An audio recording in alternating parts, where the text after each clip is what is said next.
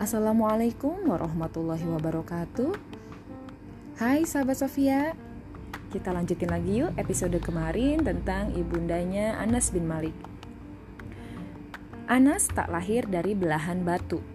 Kecerdasannya tidak muncul begitu saja. Ada peran besar dari Ummu Sulaim Ibunda Anas bin Malik radhiyallahu anhu yang mewarnai kehidupan sang tokoh. Dalam syiarnya Az-Zahabi meriwayatkan dengan sanatnya dari Anas radhiyallahu anhu katanya Suatu ketika Nabi Shallallahu alaihi wasallam berkunjung ke rumah Ummu Sulaim. Begitu ibuku tahu akan kunjungan Nabi, ia segera menyuguhkan kepadanya kurma dan minyak samin.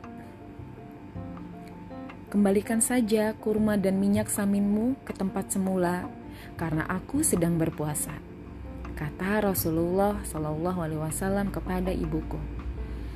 Setelah itu Nabi bangkit menuju salah satu sisi rumahku. Kemudian sholat sunnah dua rakaat dan mendoakan kebaikan bagi Ummu Sulaim dan keluarganya. Lantas ibu berkata kepadanya, Wahai Rasulullah, aku memiliki hadiah khusus bagimu. Apa itu? Tanya Nabi. Orang yang siap membantumu, Anas. Jawab ibu. Seketika itulah Rasulullah Shallallahu Alaihi Wasallam memanjatkan doa-doa untukku hingga tak terasa satu pun dari kebagi, kebaikan dunia dan akhirat melainkan beliau mohonkan untukku. Ya Allah, karuniailah ia harta dan anak keturunan, serta berkahilah keduanya baginya kata Rasulullah dalam doanya. Berkat doa inilah aku menjadi orang Ansor yang paling banyak hartanya. Kata Anas mengakhiri kisahnya. Dalam riwayat lain, Anas bin Malik radhiyallahu anhu menceritakan, ketika Rasulullah Shallallahu alaihi wasallam tiba di Madinah, aku baru berumur 8 tahun. Waktu itu ibu menuntunku menghadap Rasulullah seraya berkata, "Wahai Rasulullah, Tak tersisa seorang ansor pun kecuali datang kepadamu dengan hadiah istimewa. Namun, aku tak mampu memberimu hadiah kecuali putraku ini.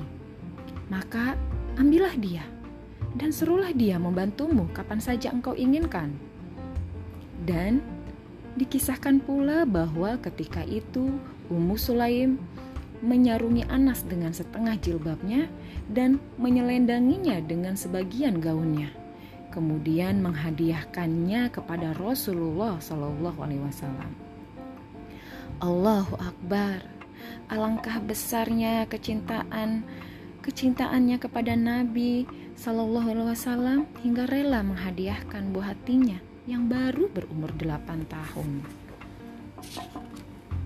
Sungguh Sikapnya merupakan pelajaran berharga bagi setiap yang mendakwakan cinta Rasul namun enggan berkorban untuknya.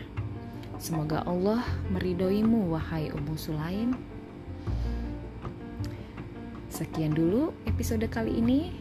Kita lanjutkan di episode berikutnya. Selamat beraktivitas. Wassalamualaikum warahmatullahi wabarakatuh.